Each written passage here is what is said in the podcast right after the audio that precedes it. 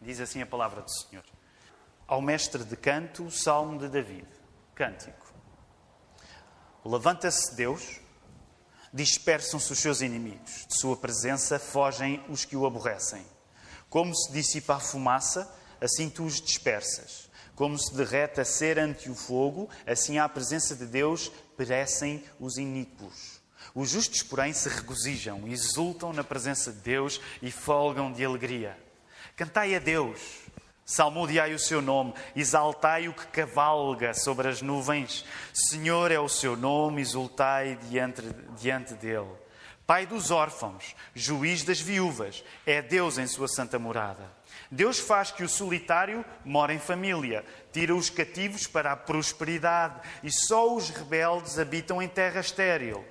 Ao saíres, ó Deus, à frente do teu povo, ao avançares pelo deserto, tremeu a terra. Também os céus gotejaram à presença de Deus. O próprio Sinai se abalou na presença de Deus, do Deus de Israel. Copiosa chuva derramaste, ó Deus, para a tua herança. Quando já ela estava exausta, tu a restabeleceste. Aí habitou a tua grei, em tua bondade, ó Deus, fizeste provisão para os necessitados. O Senhor deu a palavra, grande é a falange das mensageiras das boas novas. Reis de exércitos fogem e fogem, a dona de casa reparte os despojos. Porque repousais entre as cercas dos apriscos? As asas da pomba são cobertas de prata, cujas penas maiores têm o brilho flavo do ouro. Quando o Todo-Poderoso ali dispersa os reis, cai neve sobre o monte Zalmon. O monte de Deus é Bazã, serra de elevações é o monte de Bazã. Porque olhais com inveja, ó montes elevados, o monte que Deus escolheu para a sua habitação?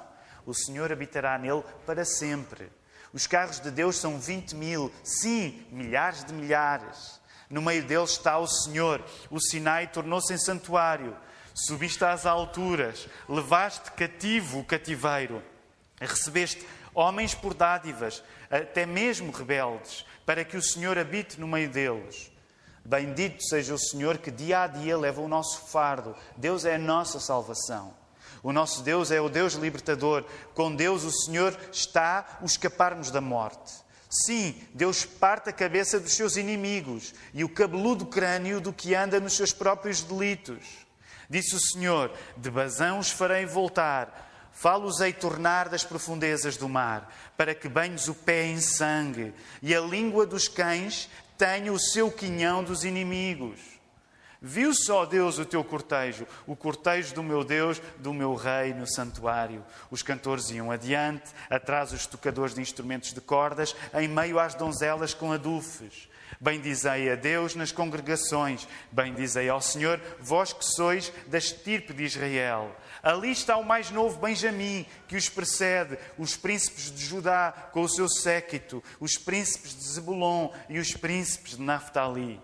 Reúna, ó Deus, a tua força, força divina que usaste a nosso favor, oriunda do teu templo em Jerusalém. Os reis te oferecerão presentes. Reprima a fera dos canaviais, a multidão dos fortes como touros e dos povos como novilhos. Calcai aos pés os que cobiçam barras de prata. Dispersa os povos que se comprazem na guerra. Príncipes vêm do Egito. A Etiópia corre a estender mãos cheias para Deus. Reinos da terra, cantai a Deus, salmodiai ao Senhor, àquele que em cima os céus, os céus da antiguidade, eis que Ele faz ouvir a sua voz, voz poderosa. Tributai glória a Deus, a sua majestade está sobre Israel e a sua fortaleza nos espaços siderais. Ó oh Deus, tu és tremendo nos teus santuários. O Deus de Israel, ele dá força e poder ao povo. Bendito seja Deus. Quero começar por dizer que o Salmo 68 não é um texto fácil. Durante esta semana, quando preparava a mensagem, quando li a primeira vez, foi difícil. Agora, eu não sei se acontece convosco, mas comigo, mesmo sendo eu um pregador do Evangelho, com frequência leio textos bíblicos e às vezes eh, não aparece eh, imediatamente o lugar onde se vai pegar. E o Salmo 68 é um pouco assim. É um texto que não é um texto simples. Aliás, para terem ideia de da dificuldade que o Salmo 68 pode trazer, por exemplo, os comentários da Bíblia de Genebra. A Bíblia de Genebra é uma Bíblia, alguns de nós temos exemplares da Bíblia de Genebra, eu mesmo estou a usar um agora. E os comentários, é uma Bíblia que traz comentários, é uma Bíblia conhecida por ser, vamos dizer assim, uma Bíblia uh, emblemática da reforma protestante. E num dos comentários da Bíblia de Genebra, acerca do Salmo 68, diz que talvez este salmo seja o mais enigmático de todos os 150 salmos. Os seus pensamentos parecem estar tão desconectados que alguns estudiosos consideram este Salmo 68 uma coletânea de primeiros versos de outros poemas não encontrados no Saltério. Então há estudantes da, da, Bíblia que olham para o Salmo 68 e dizem: provavelmente isto não era um salmo, isto era o início de outros textos que não estavam incluídos uh, no Saltério. Portanto, era um, uma junção do início de vários outros textos que não estavam no Saltério. O Saltério é o conjunto de todos os salmos. Portanto, para nós vermos que é natural que quando lemos este texto ou ouvimos a leitura do Salmo 68, a, a nossa primeira reação não seja uma reação de facilidade Antes, pelo contrário. E, e partilho isto convosco porque é importante ter a noção que ler a Bíblia nem sempre é simples. Vocês não ouvirão da parte de nenhum dos pregadores uh, deste púlpito o conselho: leia a Bíblia porque ler a Bíblia é fácil. Não, nem sempre é fácil ler a Bíblia. De facto, nós acreditamos que, pelo toque do Espírito Santo, quando nós lemos a Bíblia, nós estamos sobrenaturalmente dotados pelo Espírito Santo para compreender o essencial que a Bíblia tem para nos dizer. Mas acreditar nisto não equivale a achar que ler a Bíblia é fácil. E o Salmo 68 está aqui para demonstrar que nem sempre ler a Bíblia é fácil. Ainda assim, nesta manhã, quero que tenhamos em conta duas coisas. Mesmo sendo o Salmo 68 um salmo que não é uh, um texto fácil. A primeira é que ele é suficientemente claro para o Espírito Santo usar na nossa vida nesta manhã. Se eu não acreditasse que o Espírito Santo, na leitura da palavra do Senhor, tivesse capacidade de tornar este texto compreensível para vós, não valia a pena eu estar a pregar. Portanto, eu acredito que o Espírito Santo, nesta manhã, pode e quer usar o texto deste salmo para que Deus fale convosco. Essa é a minha primeira convicção. A segunda convicção é que este texto, sendo difícil, foi suficientemente claro para o apóstolo Paulo usar um excerto, o verso 18, para quando escrevia a carta de Paulo aos Efésios. Portanto, em Efésios, não precisam de abrir já, mas em Efésios, no capítulo 4, versos 7 a 13, o apóstolo Paulo usa um enxerto e adapta, porque ele não transcreve rigorosamente o que o Salmo 68, no verso 18, está a dizer, mas ele usa o Salmo 68 para falar aos cristãos efésios. Portanto, não deixem que a aparência de um texto bíblico difícil uh, vos desanime da tarefa de acreditar que Deus pode falar-vos através dele. E este é um conselho que eu quero dar em relação ao Salmo 68, mas não só em relação ao Salmo 68. Quando lês a Bíblia é difícil, não desistas de Deus falar contigo porque parece difícil. Sabes porquê? Porque tens, se acreditares em Jesus, tens o melhor que podes ter para compreenderes a Bíblia, que é a presença do Espírito Santo. Logo, o meu propósito esta manhã, ao estudar o Salmo 68, é apresentá-lo a partir de duas categorias diferentes. Quero apresentar o Salmo 68 a partir de duas categorias diferentes. A primeira categoria é a categoria da luta, luta. E lembram-se no domingo passado, quando estudávamos o Salmo 45, o desafio de oração também passou pelo elemento de luta. E então quero voltar a falar de luta neste Salmo 68. A segunda categoria que quero falar para vocês é a categoria da ligação. Portanto, luta e ligação. Estes dois elementos são muito importantes para nós. Portanto, se toma notas, toma aí. Luta, ligação, são coisas importantes, são assuntos importantes num salmo que à primeira vista não é fácil. Quero chamar todos a serem encaminhados pelo Espírito Santo na leitura da palavra para assumirem que nós, se já colocamos a nossa esperança em Cristo, somos chamados a ser pessoas de coragem, luta, e pessoas de convergência, de nos ligarmos a Deus e aos outros. Hoje quero encorajar-vos a, a serem pessoas corajosas e a serem pessoas de convergência, não só com Deus, mas também com os outros, porque este é um dos assuntos fundamentais no nosso texto esta manhã. Por causa disso, voltem por favor a colocar os vossos olhos no texto, até porque vou dar-vos alguns segundos para se reposicionarem no texto que nós acabamos de ler. Ok? Alguns segundos, olhem para o texto.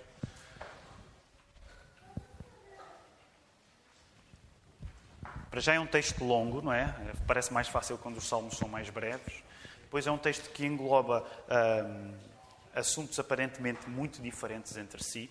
E para que nós possamos ter uma perspectiva mais organizada deste Salmo 68, é possível nós dividirmos este salmo em duas partes. Uh, em duas partes. É possível dividirmos este salmo numa primeira parte que vai do verso 1 até ao verso 17 e uma segunda parte, que vai do verso 18 ao 35. E o elemento que nos vai ajudar a perceber estas duas categorias de luta e de ligação é o elemento da nuvem. Então, a nossa bússola para o Salmo 68 está nesta manhã nas nuvens. Nas nuvens. E por isso há dois versos em particular para o qual eu vos quero chamar a atenção. Ah, eh, quando nós temos um texto eh, tão longo diante dos nossos olhos, é disparatado queremos falar sobre tudo. Bem, é sempre impossível falar sobre tudo, até porque a palavra renova-se dia para dia e, portanto, os sentidos que nós vamos buscar à Bíblia são uh, literalmente inesgotáveis. E seria uma tolice da minha parte eu querer falar-vos tudo, mas quero falar-vos de luta e ligação a partir do elemento nuvem. E reparem como o elemento nuvem é importante. Ele aparece aí no verso uh, eh, 18 Aliás, desculpem, o verso 18 é o início da segunda parte, não é o verso 18 que eu vos quero chamar a atenção. O elemento nuvem vai aparecer primeiro no verso 4. Verso 4. E o verso 4 diz assim: Cantai a Deus, salmodiai o seu nome, exaltai o que cavalga sobre as nuvens. Então, na primeira parte, que vai do verso 1 até o verso 17, eu gostaria que nós nos concentrássemos no verso 4. Na segunda parte, vai do verso 18 até ao verso 35, eu gostaria que nós nos pudéssemos concentrar no final, no verso 33. O que é que diz o verso 33? Aquele, falando de, do Senhor, Deus, salmodiai ao Senhor, diz o verso 32, aquele, o Senhor, que em cima os céus. Em cima os céus. Terão outras traduções aí, mas a ideia novamente é a ideia de eh, cavalgar as nuvens. Então, para vos falar acerca de sermos corajosos e sermos pessoas que procuram convergência, ligação, eh, vamos ligar-nos às nuvens que aparecem neste Salmo 68. Eh, e é interessante, no Novo Testamento, este verso 18, agora por favor voltem ao verso 18, o verso 18 é citado pelo apóstolo Paulo que não o cita rigorosamente, como já vos disse, mas adapta-o. Eh, e a expressão muito importante que ele usa lá no, na carta que escreve aos Efésios é a expressão que nós encontramos aí: levaste cativo o cativeiro. Levaste cativo o cativeiro. Isto quer dizer que as coisas importantes que acontecem neste Salmo 68 estão no facto de Deus usar as nuvens para fazer alguma coisa. Ok? As coisas importantes que estão a acontecer no Salmo 68 passam pelo facto de Deus usar as nuvens. Quando este salmo é escrito, e ele é atribuído a David, portanto, não sei se têm ideia mais ou menos do tempo, do período histórico que estamos a falar, estamos a falar um pouco menos de mil anos antes de Cristo. Um pouco menos de mil anos antes de Cristo. Terá sido a ocasião em que este salmo. Uh, foi escrito por David. E sabem, o autor, David, ele não era indiferente ao paganismo que cercava Israel. Não sei se vocês têm ideia, Israel era um pouco como a aldeia gaulesa dos livros do Asterix, a aldeia gaulesa que resiste ao domínio romano, não é? Para aqueles que liam o Asterix. Israel, de alguma maneira, era uma resistência ao domínio, que neste caso não era romano, mas ao domínio que era um domínio politeísta. Ou seja, Israel era a única nação, o único povo que acreditava que Deus só havia um. À volta de Israel, todos os outros Todos os outros povos acreditavam que Deus havia muitos. E um dos deuses mais populares naquela região semita, quando dizemos região semita, estamos a falar da zona onde Israel está. Aliás, permitam-me esta pergunta: de onde é que vem a expressão semita? Nós já estudamos isto na escola dominical. De onde é que vem a expressão semita? Alguém se lembra? Vem de Sem, que é um dos filhos de quem? Sem, eh, S-E-M, não Sem a americana. Uh, Sem, ou podem dizer Sem também. Uh, que era um dos filhos de Noé. Por isso, ainda hoje, nós dizemos povos semitas. Podemos estar a falar dos judeus e não só, dos povos também que estão à volta dos judeus palestinianos. Então, no contexto da Palestina, a convicção era que Deus havia muitos, e um dos deuses mais populares qual é? Que aparece em várias páginas da Bíblia. É um Deus com o qual volta e meia há confronto entre os profetas de Deus, de Israel, e este Deus que pertence ao politeísmo, à, à convicção de que Deus havia muitos, e, e, que este Deus volta e meia, que é um falso Deus, naturalmente, por Deus há apenas um, mas este Deus volta e meia aparece. Que Deus era esse? Baal. É?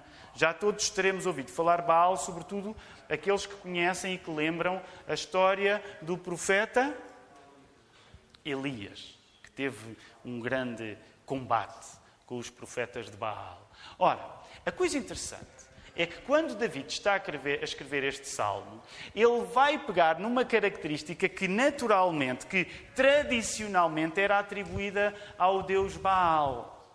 Baal era um dos deuses do politeísmo e era considerado o deus da tempestade. Portanto, acreditava-se que Baal, ele sim, cavalgava as nuvens.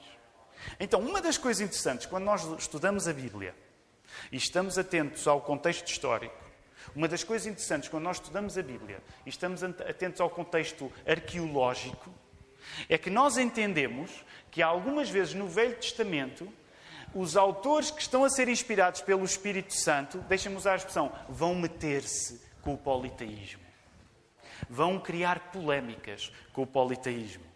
Então, o que David estava a fazer aqui era precisamente pegar na convicção de que os povos à volta dos judeus tinham, porque eram politeístas, acreditavam em vários deuses. David pega na convicção de: ai, vocês acreditam que é Baal quem cavalga as nuvens? Pois eu vos digo, não é Baal quem cavalga as nuvens. Quem cavalga as nuvens é o Senhor, é o Deus de Abraão, Isaac e Jacó. Por isso que o verso 4 do Salmo 68 faz é subir à carruagem de Baal e chutá-lo fora para que sejam dadas a Deus as rédeas das nuvens. Por isso mesmo, o sermão de hoje chama-se Rédeas Firmes nas Nuvens. Rédeas firmes nas nuvens. As Escrituras não são meigas com as supostas conquistas dos falsos deuses. Sabem, a Bíblia luta contra os ídolos humanos. E nós somos chamados à mesma atitude. Nós somos chamados a lutar como este Deus soldado do Salmo 68 luta. Já viram a descrição, e eu não vamos entrar uh, em pormenor, mas olhem aí os versos tão bélicos. Ainda a semana passada partilhava convosco que no contexto europeu nós temos dificuldade com a linguagem da guerra. Fomos destruídos quase duas vezes por guerras no século XX. Nós na Europa temos dificuldade com a linguagem da guerra. Mas olha aí a linguagem da guerra. Já, já, já repararam aí, a partir do verso 20, 21. Olhem lá a maneira como Deus é descrito. Hoje é difícil para nós, uh, pelo menos no contexto europeu, usarmos este tipo de linguagem em relação a Deus. Deus parte a cabeça dos seus inimigos e o cabeludo crânio daquele que anda nos seus próprios delitos. De facto, o Deus do Salmo 68 é um Deus um pouco bélico, é um Deus soldado. Agora, é importante perceber de onde é que vem esta animosidade, esta agressividade do Deus da Bíblia. Sabem, a agressividade do Deus da Bíblia, que nós encontramos aqui no Salmo 68, que nos pode parecer um bocado exagerado, esta agressividade vem do facto de Deus querer explicar que Deus há só um e é Ele. Não é Baal que cavalga as nuvens, é Deus. Deus chutou fora Baal.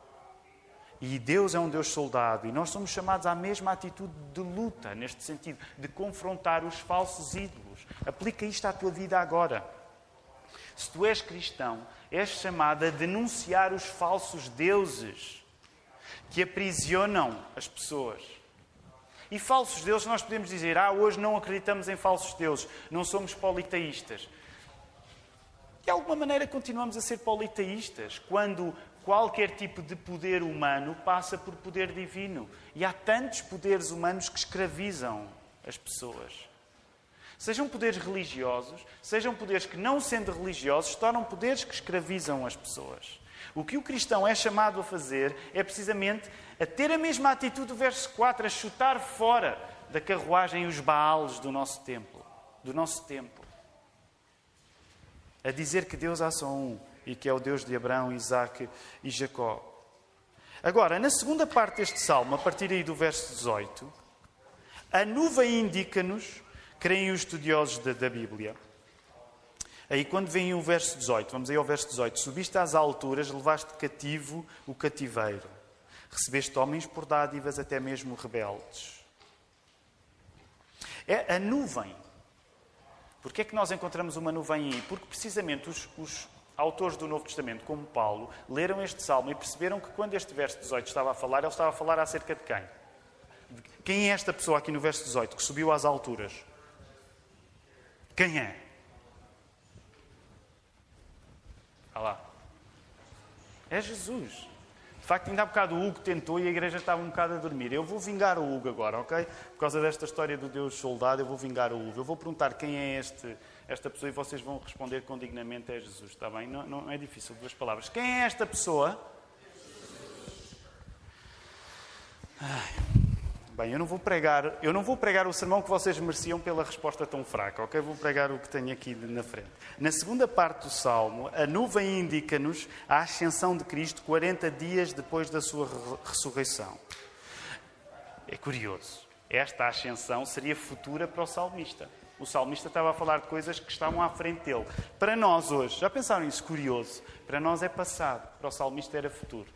Esta, na, na, palavra de Deus há sempre coisas que estão para cumprir, coisas que estão cumprindo-se e coisas que ainda se vão cumprir. Esta é uma das regras da profecia. Agora, nesta nuvem está-se a falar não só da ascensão, mas se vocês voltarem ao verso 33, quando volta a dizer aquele que em cima os céus, podemos dizer que é uma nuvem dupla. Porque é uma nuvem daquilo que nós acreditamos que foi a subida de Jesus Cristo aos céus, mas é uma nuvem também que, como disse, disseram os anjos na ascensão de Cristo, é uma nuvem que também representa o regresso do Senhor Jesus. Lembram-se em Atos 1, no verso 11, não precisam ir até lá, é isso que é dito aos discípulos quando eles estão a ver Jesus ascender. Olha, ele voltará da mesma maneira como foi. Portanto, pensem assim: profeticamente, a nuvem é um elemento cheio de significado. Só aqui temos três aplicações daquilo que uma nuvem pode significar. Não é Baal, o Deus do tempo, é Deus de Abraão, Isaac e Jacó. A nuvem representa a ascensão de Cristo, mas a nuvem representa também o regresso de Jesus. Nesta nuvem dupla de ascensão e regresso de Cristo, temos, ao contrário da primeira nuvem de Baal, que saiu, foi, Deus deu-lhe um pontapé para ele sair de fora da charrete das nuvens. Nesta nuvem dupla de ascensão e regresso, nós temos um elemento de ligação. E lembram-se, primeiro falei-vos de luta e agora quero falar-vos de ligação. Porque afinal, se foi levado cativo o cativeiro, como diz o verso 18, podemos dizer a prisão foi presa. Dizer foi levado cativo o cativeiro é parecido com dizer Jesus prendeu a prisão. Se a prisão foi presa, nós estamos livres para um destino de estarmos ligados a Deus e aos outros. Se Jesus prendeu a prisão, se Jesus levou cativo o cativeiro, tu hoje estás livre. Estás livre porque Jesus prendeu a prisão. Mas a tua liberdade não é uma liberdade qualquer. Não é uma liberdade para tu ficar sozinho. É uma liberdade para tu te associares a Deus e associares aos outros. E o texto em Efésios 4, 7 a 13, ajuda-nos a compreender este elemento de ligação. E eu gostaria de convidar-vos para irem lá. Efésios, vamos lá, rapidamente, para, para ver como, o que é que Paulo entendeu quando lia este Salmo 68. Efésios 4. Efésios 4. E vou só ler rapidamente 7 a 13. Diz assim Paulo: E a graça foi concedida a cada um de nós segundo a proporção do dom de Cristo. Por isso diz: quando ele subiu às alturas, levou cativo o cativeiro e concedeu dons aos homens. Aqui Paulo acabou de citar Salmo 68, verso 18. Mas o texto diz mais, eu vou ler depressa. Ora, que quer dizer subiu, senão que também havia descido às regiões inferiores da terra. Aquele que desceu é também o mesmo que subiu acima de todos os céus para encher todas as coisas. E ele mesmo concedeu uns para apóstolos, outros para profetas, outros para evangelistas, outros para pastores e mestres, com vista ao aperfeiçoamento dos santos para o desempenho do seu serviço para a edificação do corpo de Cristo, até que cheguemos todos à unidade da fé e do pleno conhecimento do Filho de Deus, à à perfeita varonilidade, à medida da estatura da plenitude de Cristo. É tão interessante. O apóstolo Paulo usa o Salmo 68 para falar acerca de igreja. Já pensaram? As maneiras como Deus nos ilumina para certas verdades que às vezes nós podíamos dizer, ok, o que é que este Salmo 68 vai dar na cabeça de Paulo? Inspirado por Deus, ele sabia que o assunto era acerca da igreja. E sabem, neste capítulo 4 de Efésios, que nós tivemos agora a ler apenas um enxerto, há uma palavra que aparece duas vezes aqui e mais nenhuma vez aparece duas vezes aqui e mais nenhuma vez no Novo Testamento. E essa palavra é a palavra grega enoteta. E enoteta quer dizer unidade. Unidade. Portanto, o apóstolo Paulo, quando lia o Salmo 68, percebia que o facto de Jesus ter ascendido nas nuvens e de ele vir regressar nas nuvens estava ligado com a necessidade que nós temos, enquanto igreja, de nos ligarmos uns aos outros. Alguns de nós podem coçar a cabeça e dizer: Eu não chegaria lá. Eu não chegaria lá. Ah, era isto que o Salmo 68 estava a falar? É isto. Também é isto que o Salmo 68 está a falar. Paulo entendeu que o propósito de Jesus Cristo, na sua ascensão, ao ter prendido a prisão, é levar-nos não uma autonomia por qualificar, mas é levar-nos a um estado de unidade com Deus e com os outros cristãos. Quando Jesus ascendeu, 40 dias depois da sua ressurreição, e pelo facto de ele vir voltar, não significa que a mensagem eh, principal que tu deves tirar da espera de Jesus é que tu és livre, ponto final. De facto, tu és livre. De facto, tu agora és livre, porque foste alcançado graciosamente por Jesus. Mas a conversa não termina aí. Tu és livre para estar ligado a Deus e estás ligado aos outros através da igreja.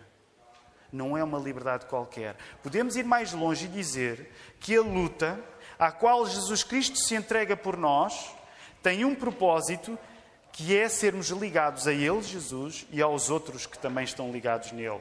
Agora pensem, qual era a primeira categoria que eu tinha dito que era importante no nosso sermão de hoje? Era a categoria da. Primeira categoria, era a categoria da, da luta. Agora reparem, a luta tem uma finalidade. A luta tem uma final, finalidade, que é chegarmos à ligação. Nós não lutamos por lutar. Nós lutamos porque, através da luta, Deus está a cumprir um propósito, que é sermos ligados a Ele e sermos ligados aos outros. E, em primeiro lugar, eu gostava de dizer-vos aquilo que é o menos politicamente correto para dar-vos uh, um primeiro desafio de oração, porque uh, nós temos estado a estudar estes salmos e o nosso objetivo principal é criar exercícios de oração. Ok, alguém se lembra dos exercícios de oração da semana passada? Já estamos em setembro, queridos irmãos. Eu agora já estou a assumir que a nossa vida já está mais ou menos normal. Alguém se lembra dos exercícios de oração da semana passada? Sim. Quem se lembra pode levantar uma mão, por tímida que seja. Alguém se lembra dos exercícios de oração da semana passada? Ok, o meu objetivo é que não haja tanta timidez e que nós possamos fazer estes exercícios de oração. O mais importante nesta série de sermões é que no final a tua vida de oração esteja diferente do que era quando começou. E por isso eu quero estender dois exercícios de oração para nós hoje. Por favor, tomem notas aqueles que tomam notas.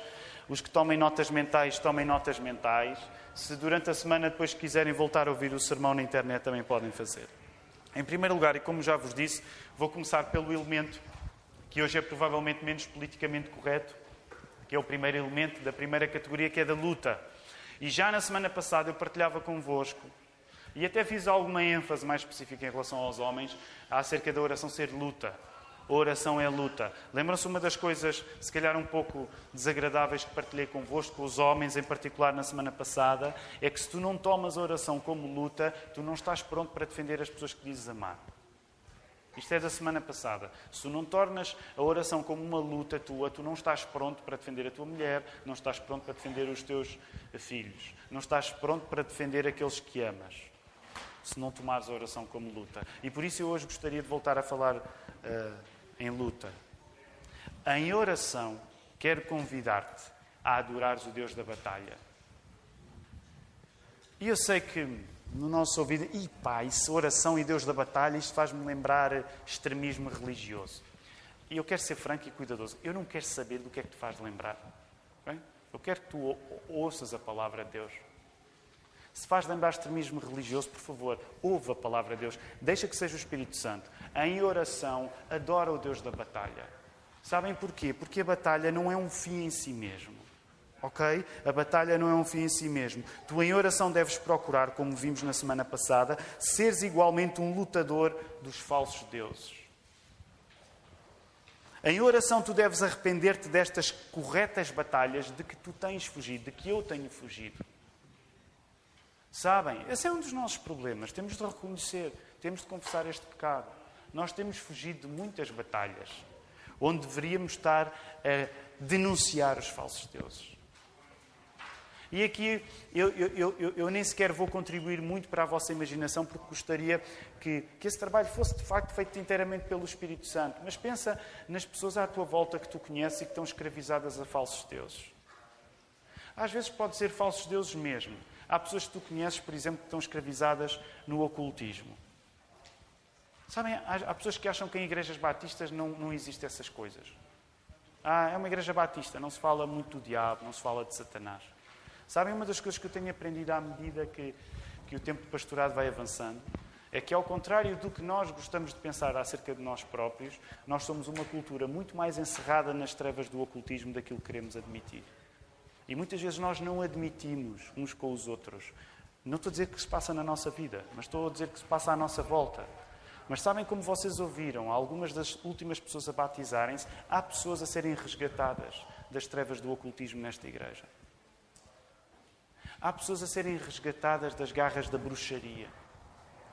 E nós achamos, ah, não, isso é para países ultrapassados, supersticiosos. Há falsos deuses que escravizam as pessoas e que são ocultismo, muitas vezes.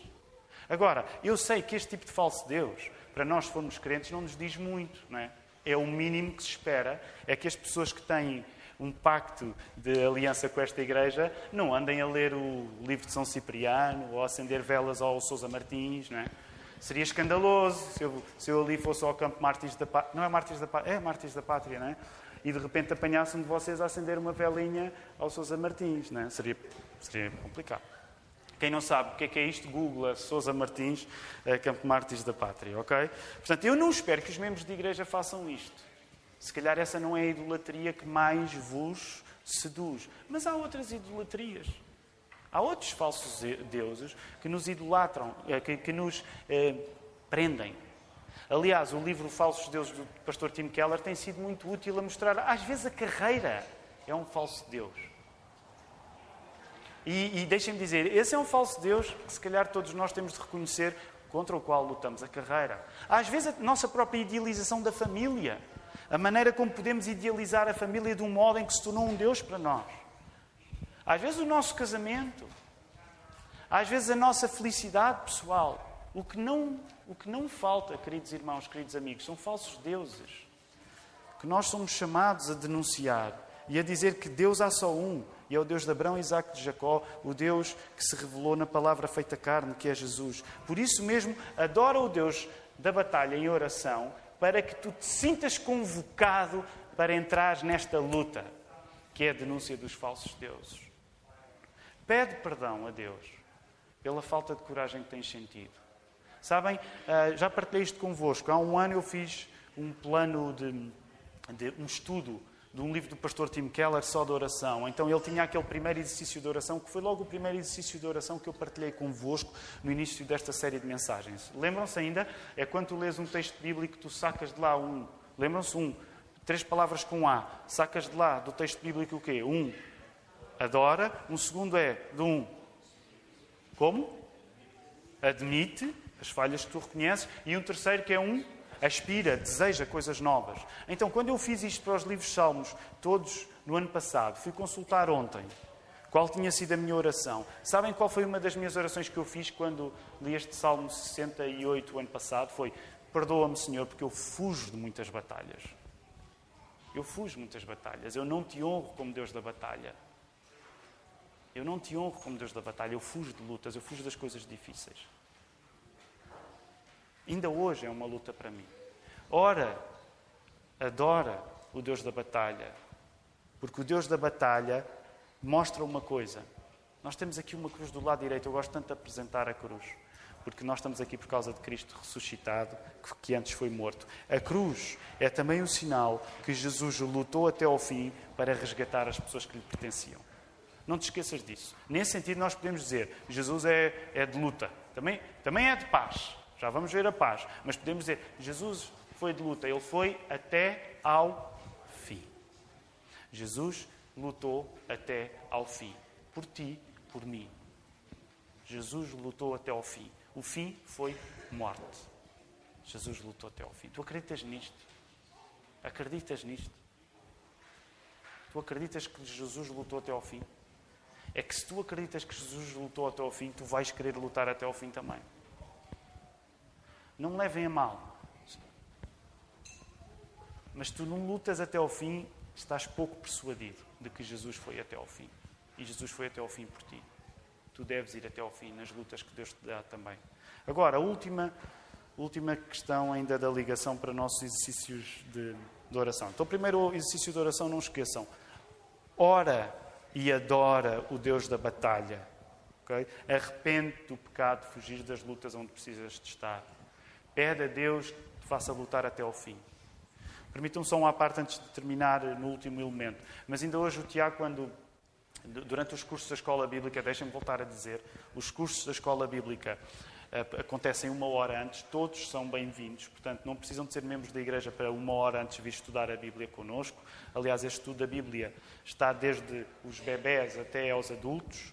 ainda hoje, na, na, na, o Tiago falava, no caso de Daniel, e quando, Tiago, corrijo-me se, eu estiver a errar, mas foi, quando foi aquele desafio onde o rei obrigou a que quando uh, fossem tocados os vários instrumentos, porque eram vários, depois eu fui confirmar lá, era o pífaro, era a trombeta, era uma data deles, uh, tinham de se baixar e adorar à estátua. E sabem, eles disseram não, convictos de que ou Deus os libertava, ou, ou Deus os libertava, ou Quais eram as duas hipóteses que eles colocaram? Nós não vamos adorar. Há dois cenários que podem acontecer. Não adoramos e Deus há de nos libertar, ou não adoramos e morremos. Já pensaram nisto? Sabem que noutra ocasião Esther vai dizer uma coisa parecida no livro de Esther. Bem, vamos confiar. Estou a parafrasear, ela não diz bem assim, mas ideia. Vamos confiar em Deus. O pior que me pode acontecer, se morrer, morri. Agora, o que eu vos quero dizer é que se morrer, morri, pode ser a receita para lutar até o fim. Sim, se eu morrer. Qual é o problema se eu morrer? Agora, não me apetece morrer. Alguém apetece morrer esta manhã? Mas se morrer, morremos. O importante é irmos até ao fim. O importante é irmos até ao fim. Porque Jesus foi até ao fim. Para terminar, oração tendo em conta o elemento da ligação. Sabem, como já vos disse, há um propósito para a batalha. Deus não é um Deus soldado, ponto final. Deus não é um Deus soldado, ponto final. Deus é um Deus soldado porque quando Ele luta, Ele se liga aos homens e os homens ficam também ligados a Deus e uns com os outros. A batalha não é um fim em si mesmo. Nem os cristãos são espiritualmente militarizados como uma espécie de vocação última. O fim da luta é a ligação a Deus e à sua Igreja, o corpo daqueles que foram alcançados pela misericórdia de Cristo. Logo, em oração, eu quero convidar-te a tu lutares pela ligação à Igreja de Cristo. Isto já estava na semana passada. Em grande parte estes desafios são repetidos. Mas em oração, luta-te para te ligares à Igreja de Cristo. Igreja de Cristo expressa nesta igreja local, na Igreja da Lapa. A palavra unidade é rara, assim como é rara a condição para a qual tu foste chamado. A unidade é preciosa e delicada, muito mais do que o mínimo denominador comum que muitos parecem preferir hoje quando falam em fé cristã. Sabem, eu não vou entrar em polémicas agora, mas uma das dificuldades que nós temos enquanto cristãos evangélicos é que às vezes o discurso da unidade fica no monopólio do, do mínimo denominador comum. Ah, acreditamos todos na mesma coisa. Eu não sei se acredito na mesma coisa do que muitos cristãos. Eu não sei. Eu sei que a unidade é uma preocupação de Jesus Cristo. A unidade é uma preocupação de Jesus Cristo. E eu quero começar com passos pequenos. Sabem, ao contrário de ideais muito elevados da unidade de Cristo a um nível, a um nível global, eu acho que nós temos que começar com passos bem pequenos. Bem pequenos. O mundo está cheio de cristãos universais, que gostam da Igreja Universal, que não se dão ao trabalho de ir a igrejas locais. Eu não acredito nessa unidade. No tipo de, ah, somos todos cristãos, acreditamos todos na mesma coisa mas isso nem sequer coloca as pessoas dentro das igrejas locais. Portanto, o meu convite é que tu ores e quando oras, Deus, faz-me lutar pela ligação à Igreja Universal, Católica, é isso que católico quer dizer, não é católica romana, católica, Igreja de todos os tempos e todos os lugares, mas faz-me ter este amor à minha própria Igreja local. Faz-me lutar. E por isso eu quero só terminar fazendo uma última pergunta. Se tu tivesses de ser muito sincero, e não me vais responder a mim, ok? Ninguém vai responder a mim. Mas se tu tivesses de ser muito sincero a esta pergunta, como é que tu responderias se a pergunta fosse: Tu lutas para estares ligado à tua igreja local? Tu lutas. Isso sai-te do, permita uma expressão, sai-te do pelo. O esforço que tu fazes para estares ligado à tua igreja é remotamente parecido com o tipo de esforço que Jesus Cristo fez? Qual seria a resposta sincera que tu darias? Que o Senhor nos ajude.